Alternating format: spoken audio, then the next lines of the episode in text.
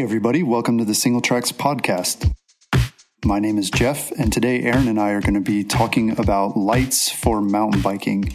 Specifically, we're talking about the lights that let you ride on trails at night, and we're going to run down all the things you need to know about lights for mountain biking.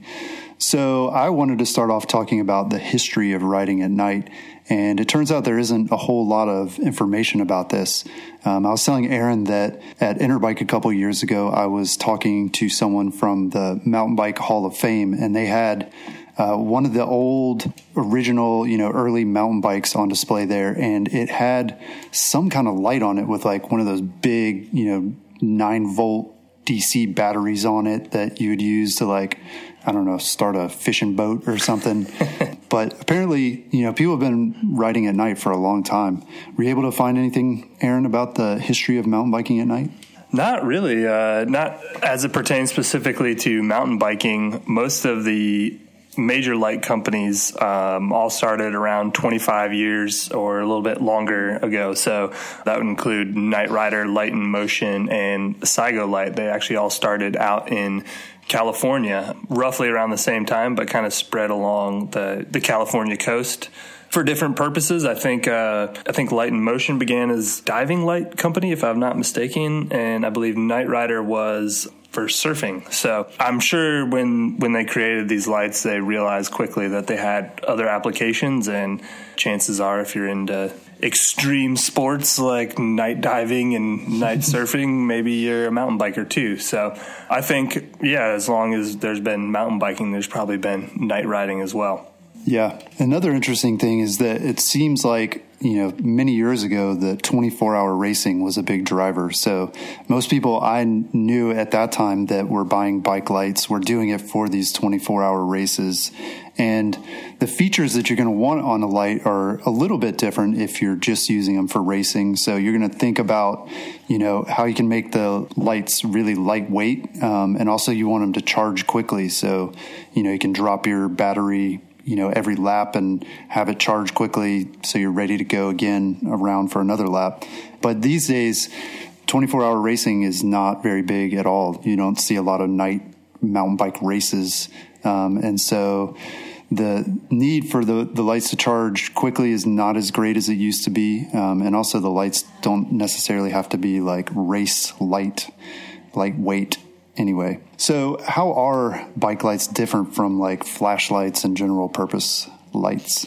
Well, the form factor's a little bit different. It's going to be, you know, something that obviously has to mount either to your bike or to your head. So maybe a typical flashlight design um, is not not the best solution. They've got to be bright enough for your typical ride. According to our survey, the average night ride is about two and two and a quarter hours long. So it's got to at least get you through that. And yeah, so they got to be compact, they got to be high quality, uh, long lasting rechargeable batteries. And obviously, yeah, you don't want to be swapping out a bunch of double A's trailside every time your light burns out. Yeah, but none of that is to say that you couldn't use like a flashlight. A lot of people in the survey that we did said that they used flashlights or, you know, they kind of rigged stuff together. I think even some companies like Fenix, they have more of like a flashlight style light that you can you can still mount to helmet or handlebars, um, but it is a little awkward using that form factor. And like you said, most night rides last about two hours, which is probably similar to most you know weekday rides for most people anyway. And it turns out if you look at the runtime of most lights on the market today, uh, you look at the runtime on high, most of them are right around two hours. So the light companies have figured out how to get just enough juice um, so that you're, you know, you can get through your ride, but you're not carrying around a lot of extra battery weight.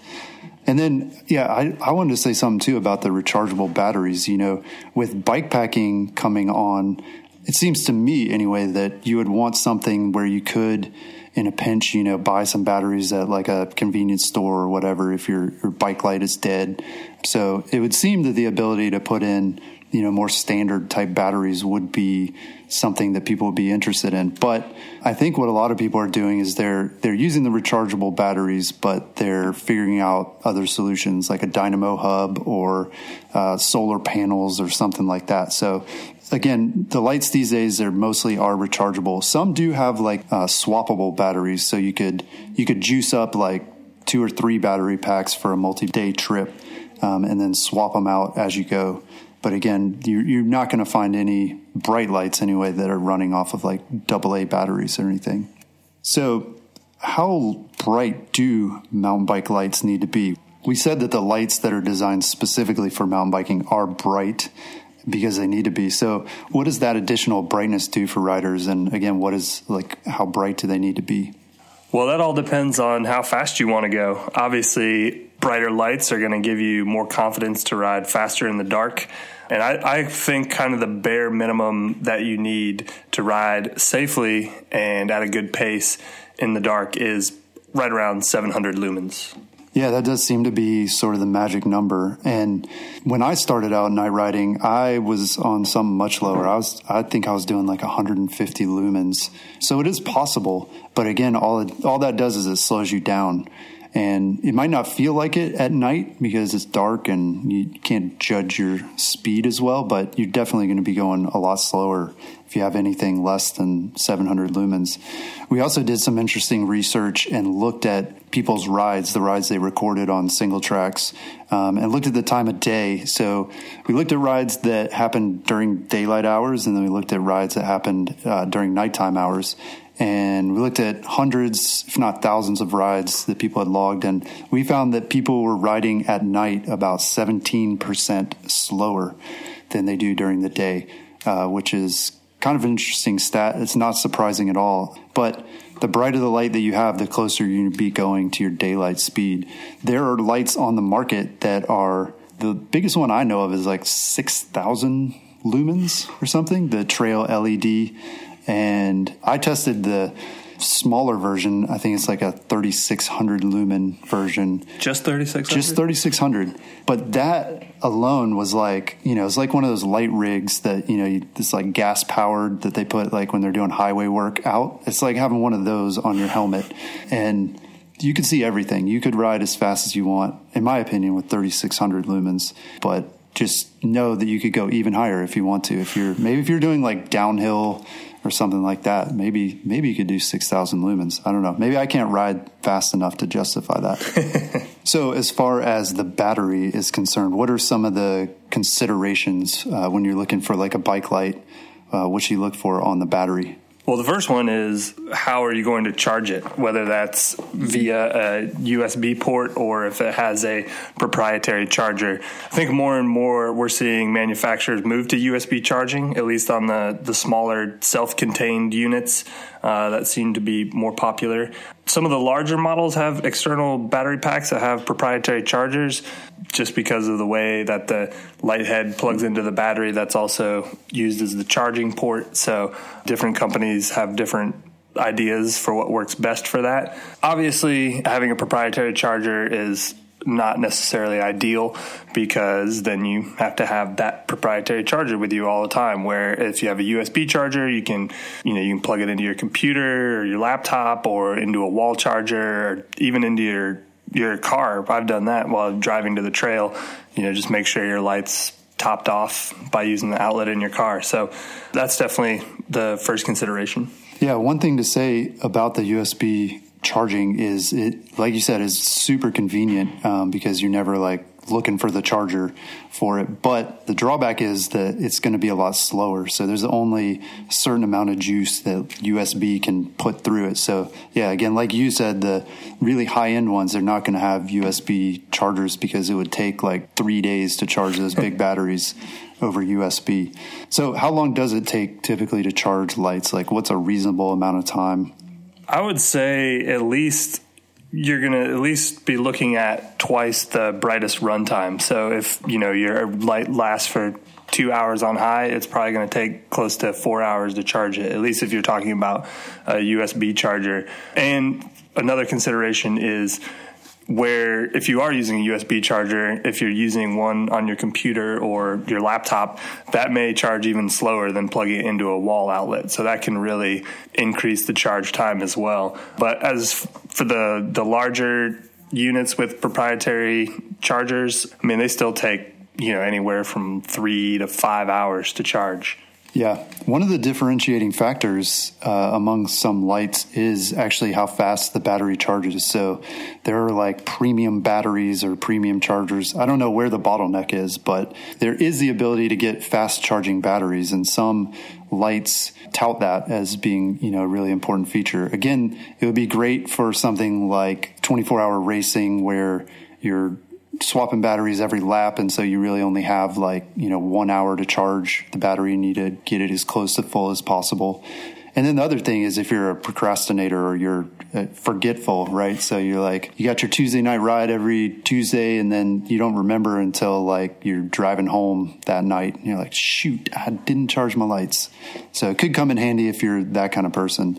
And the other thing to mention at this point is probably that when you are shopping for lights most people are going to just focus on the lumen number. So they're just, you know, that's, and that's how the companies market them is that the brighter the light, the better the light. But again, there are a lot of different factors that play in the quality of the light that you're buying. So the charging time is one of those things that you'll want to consider, especially if that information is available. Not all light companies uh, show that information, but at a minimum, they will tell you how bright the light is and how long it will last uh, on various settings on the light.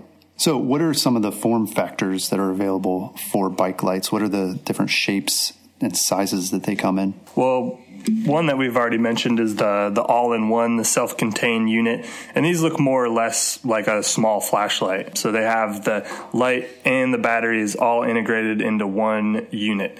Most of them tend to have a single beam, but there are dual beam options out there. So they'll have you know maybe one beam is more of a spotlight while the other beam is more of a floodlight. And you start to see that as you go up in lumens. Obviously you're not going to have a a 500 lumen dual beam light because that would burn through the battery really quick. But you are starting to see you know 1000 lumen 1200 lumen and brighter self-contained units and they're starting to they're starting to have more than one beam on them. I really the all-in-one units are they're nice because you know you don't have to worry about a cord and a battery pack. I've had branches snag a cord, unplug my light, and cause me to crash before, which is definitely you know that's par for the course when you're night riding. But typically, though, their battery life isn't as long, and that's simply due to a lack of space. Obviously, if you want longer battery life, you need a bigger battery, and that's going to make the unit larger and heavier. So there is a obviously battery technology is getting better every year. So we're seeing we're starting to see, like I said, you know, we're starting to see really bright self-contained units, but there still is a limit. And like I said, the the brighter self-contained units they can be fairly hefty. They tend to be better suited maybe to your bars and not your helmet because when you do have all that the weight of the the light and the battery, you can really start to to feel that as they go up in size. The other style of light would be the light and the corded battery. So this kind of light, the light head itself is separate from the battery pack. And generally speaking, these are going to be brighter than the all in one lights. And since the battery pack is larger, they're also going to offer longer burn times than the all in ones.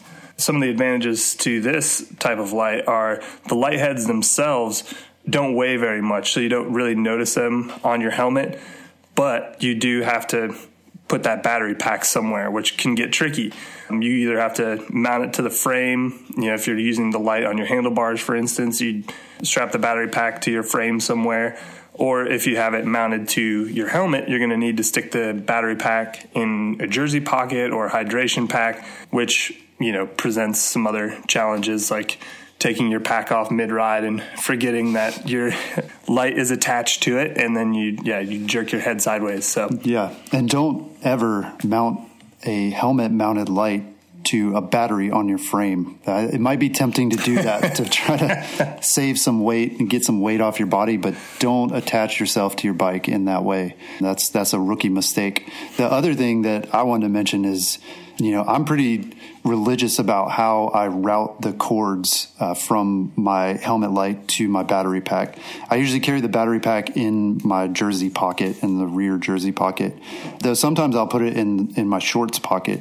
That that might not be smart. There's sometimes that I just imagine like the battery like exploding and burning my leg off, but but I guess it's the same risk on the back. Anyway, I usually route it underneath my jersey. So in the summertime, if I have um, you know, just a single layer on. The cord is running, you know, down my back under the jersey. And the reason I do that is to avoid the cable getting snagged on the trail. You know, there's branches and all kinds of things that you don't see at night. And there's nothing worse than being jerked off your bike by a branch that's, you know, grabbing your cord. Fortunately, most of the cords, they do have like breakaway connections and things. So they're designed so that that's not as likely to happen, but it can definitely still happen, as Aaron and I can both attest to. Yes. And you could also snag the light head itself on a branch, even not not the cord, but the you know the light head is sitting up higher on your helmet. Um, so it's definitely you got to remember that your helmet is now a couple inches higher, and you have to account for that when you're ducking under stuff. And I wanted to mention as well, mounting the light head can be tricky depending on the brand of helmet you have and your particular helmet. Um, for example, I have a Smith forefront helmet and the way it's constructed there's no there's no way for you to feed like a velcro strap through the the vents because essentially it doesn't have any. So you have to purchase a separate mount and even that mount that you have to buy which is you know an extra 20 or 25 bucks it doesn't work with all brands of all different brands like mounting systems. So you're you know you get kind of limited to to what will work so that's another consideration. Yeah, it can definitely be tricky. Uh, a lot of the getting the light mount on your helmet just right, getting it the right angle, trying to keep it low profile. So again, you're not dinging branches with your light on the time. Recently, this happened to me just two weeks ago. I got hung up on a vine with my light and just about hung myself by my helmet strap. But what I ended up doing, I destroyed the the light mount, the helmet mount that came with my light. Lost a piece to it when the whole thing like broke apart. So I ended up zip tying the light directly to the vents in my helmet, and it actually works better than the dang helmet mount did in the first place. So it definitely takes some trial and error to find the best way to mount a light to your helmet. But in the end, good old zip ties might just work. Zip okay. ties always save the day. Exactly. So, speaking of mounts, there's often a debate or a question about where you should mount a light. Specifically, if you just have one light, is it best to put it on the bars or on your helmet? What do you think, Aaron? Well, if you just have one and you put it on your bars, that makes cornering difficult because your head is not pointed in the same direction as the light. If you're cornering properly, you're looking through the corner. So, you're going to be looking into the darkness while your light is pointed off somewhere where you don't want to go. But then again, if you put the light, if you only have one light and you put it on your helmet, that flattens out the trail because the light is hitting it at a shallower angle, so that can really affect your depth perception. I mean, really, the best setup is to have two lights. It's to have one on the bars and one on your helmet. Usually, the brighter light on the bars because the brighter light is going to be heavier, so you want that weight down low. You don't want it on your head and you know that way you have good coverage all around so you, you can get away with a much dimmer light on your helmet just because you just need it to see through the corner just to make sure you're not going to tag a tree or something halfway through Right. And another trick is you can ride off the front of your group and steal someone's light from behind you. So I've done that many times. Like if one of my lights goes out or, you know, one of them's just not bright enough, um, I'll try to make sure I got somebody with a bright light behind me on the trail. And a lot of times that adds, uh, that makes a big difference. So we kind of touched on this earlier, but um, a lot of people are talking about these inexpensive mountain bike lights that can be found online. So if you go on Amazon or eBay um, and search for bike lights, there are a lot of these, you know, kind of sketchy looking, no name brand bike lights that are being sold for incredibly low prices. So why is there such a price disparity between sort of the name brand lights from, you know, bigger companies like Knight Rider and Light and Motion uh, versus these no name lights? Well, for one, you're basically buying directly from the factory, so that brings the price down. As we all know, the consumer direct, you know, bike model is which is starting to become more popular. You just have there's no middlemen, so you're buying directly from the factory. That's going to bring the price down. They're produced overseas, so they have lower labor costs, so that brings the price down. But the big factor is the materials and craftsmanship tends to be subpar. I mean, you really you get what you pay for. I mean, in all things in life, but in particular with lights, you know, the brightness claims and run times tend to be greatly exaggerated. I've I've got friends that use these kind of lights and they have to bring multiple battery packs just to get through your average night ride, you know. So on a 2 or 3 hour ride, they may have to bring 3 battery packs with them. So you're, you know, you got oh, you got to stop, I got to swap out my battery pack, which, you know, I mean, if you saved a ton of money by doing it that way, then that's fine. But I would rather just be able to go out and make it through my ride with one light.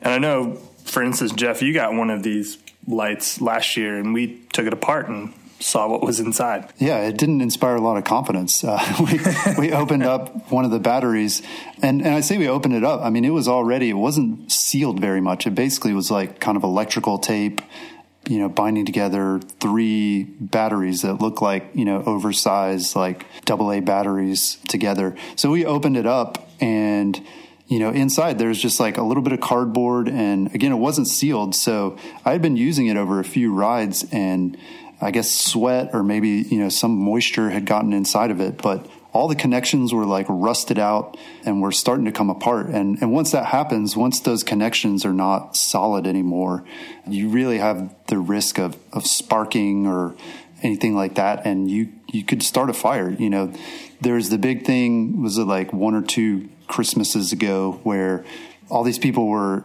having problems with these hoverboards that they bought on mm-hmm. Amazon uh, with the batteries exploding and burning houses down and stuff. And this is the exact same thing. But obviously, bike lights are more of like a niche product, so you don't hear about it. But we actually did interview a guy who his house burned down because he was charging a set of these no name bike lights uh, at home and he wasn't there and apparently it started a fire. That was what the you know fire marshal concluded. So yeah, you definitely get what you pay for and hopefully if you're saving money on that you're buying extra insurance for your house and it, just to mention that uh, you really shouldn't charge anything unattended even a quality light i mean things can things can go wrong things can malfunction so it's not a good idea to you know plug your lights in before you go to work and leave them there all day. That that could be disastrous. Um, they do make bags where you can put the lights inside of them to charge. They're like these fireproof bags essentially. So something you know did happen, the fire wouldn't spread, and those are cheap. So if you're spending, you know, if you're saving money on the on the lights, you know, spend that on your homeowner's insurance and a uh, and a bag for uh, for for charging your your battery packs. Yeah, and we should also mention one of the brands that sort of started and maybe is cemented in a lot of people's minds with these inexpensive lights is Magicshine. And Magicshine is kind of the exception in that they have gone on to create sort of a brand be- around these lights. I think they initially started with these sort of knockoff lights and they slapped their label on them, but these days they're actually making some original design lights that are pretty good, but their prices have come up for sure. Um, they're still not, maybe not as expensive as some others on the market, but their quality also isn't quite the same. So they're kind of like in this middle ground uh, between sort of the like super low end lights and the ones that are going to be really high quality. All right, so Aaron, do you have any tips or interesting tidbits to know about mountain bike lights? Well, they can get very hot if you're not moving. So keep that in mind if you're reach down to, to touch it if you're if you're sitting still. And it's it's a good idea if you're if you're not moving to turn off your lights. One, that's going to keep them from overheating, and two, it's going to help you conserve your battery. I like to turn my lights to a dimmer setting even while we're moving, if we're climbing or if you're riding a tame part of the trail. And I like to save the brightest settings for, you know, technical sections or descending. And that way you can get some more out of your lights. Yeah, that's a really good tip. Another thing too is that a lot of these batteries, I mean, these batteries are they're lithium ion batteries, uh, which is similar to what you have in like your laptop or your phone. And most of us have experienced that these batteries tend to drain really quickly in like cold temperatures. So I personally, I mean, I live in Atlanta, so I don't ride in super cold temperatures. And I honestly, I don't know that I've ever noticed it or I've never run into a problem with a light running out unexpectedly. Um, but that's definitely something to keep an eye on if you're, if you're riding in really low temperatures. Okay, so finally, people are all jazzed up now about getting an awesome mountain bike light, especially right in time for the holidays. So, what are some bike lights that we can recommend uh, based on sort of what our, our readers are telling us are the bike lights that they prefer? Well, our number one choice from our readers was the NiteRider Lumina 750, and that's part of the NiteRider Lumina series, which is their self contained all in one units. And I, I personally have had great luck with these. They offer a great beam pattern. They're very bright. They offer um, you know different modes, so you can go all the way from the brightest mode, which will get you maybe an hour and a half or two hours on high, and they have lower modes where you can run up to several hours. And they also I like them as well for commuting because they do have flash modes. So if you're not on the trail, if you're riding maybe to work or you're you know riding to the trail on the road, there's a little bit of extra safety feature in there as well. Yeah, and as Aaron said, this is part of the Lumina series from NiteRider, and it's actually the brightest of the Lumina lights. Most of the other lights are made for, like Aaron said, commuting, uh, road biking, but this one in particular is a good choice for mountain biking. Again, it's it's right around that 700 lumen mark, which is what we recommend in terms of like minimal lighting for mountain biking, but it, it does work great. And similarly, the number three choice on our list is the Bontrager Ion 700. And again, it's a really similar light. It's all in one. It's about 700 lumens, about the same brightness, about the same battery life. Light and Motion even has a, a, series of lights. Again, I mean, if you look at all these, the form factors are very, very similar. Similar mounting, similar specs. Um, so really, you can look at a lot of different brands um, and find something like this from them. Uh, in the number two slot, since I kind of skipped over that, we have the NiteRider Pro 1400, and this is one of those that's uh, a two piece unit. So it's got a separate light and battery. And this one has just a single bulb.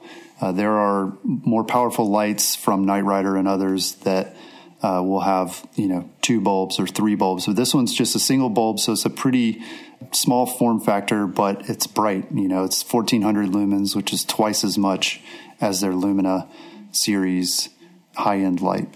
Okay, and as we said, number three uh, was the Bontrager Ion 700.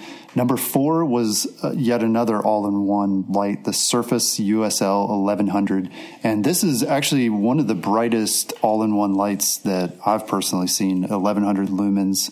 So a lot of people, again, they really appreciate that form factor, but they're also looking for maximum brightness. And then at number five, we had the Night Lightning Quad Blast, which honestly I don't know a lot about that light um, but apparently it's it's pretty popular with our readers.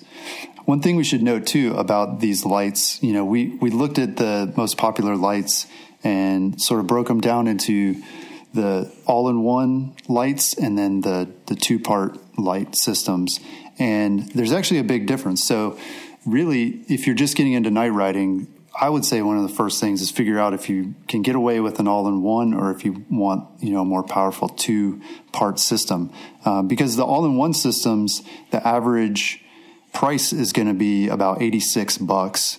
Whereas if you're looking at a two piece system that has a battery and a light, you know, and a cable connecting the two, those, the average price is 250 bucks. So, uh, you know, it's really like a, like a consumer level, pro level kind of distinction that you're looking at between the two.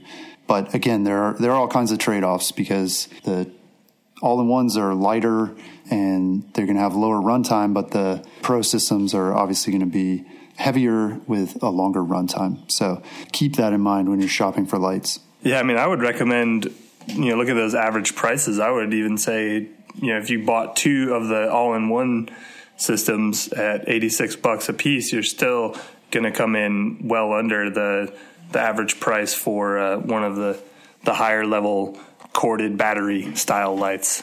Well, great. Hopefully, this has been a helpful discussion about bike lights, and people have learned a little bit more about what to look for when shopping for them. If you want more information, including all the survey data that we talked about, um, a lot of the tips uh, in terms of what you should look for when you're buying a light, definitely check out Singletracks. We've got a ton of articles about that. Just search for night riding or bike lights and we'll get you sent in the right direction. And also, if you're enjoying the Singletracks podcast, be sure to rate us on iTunes or the Google Play Store. Thanks for joining us. Talk to you again next week. Peace.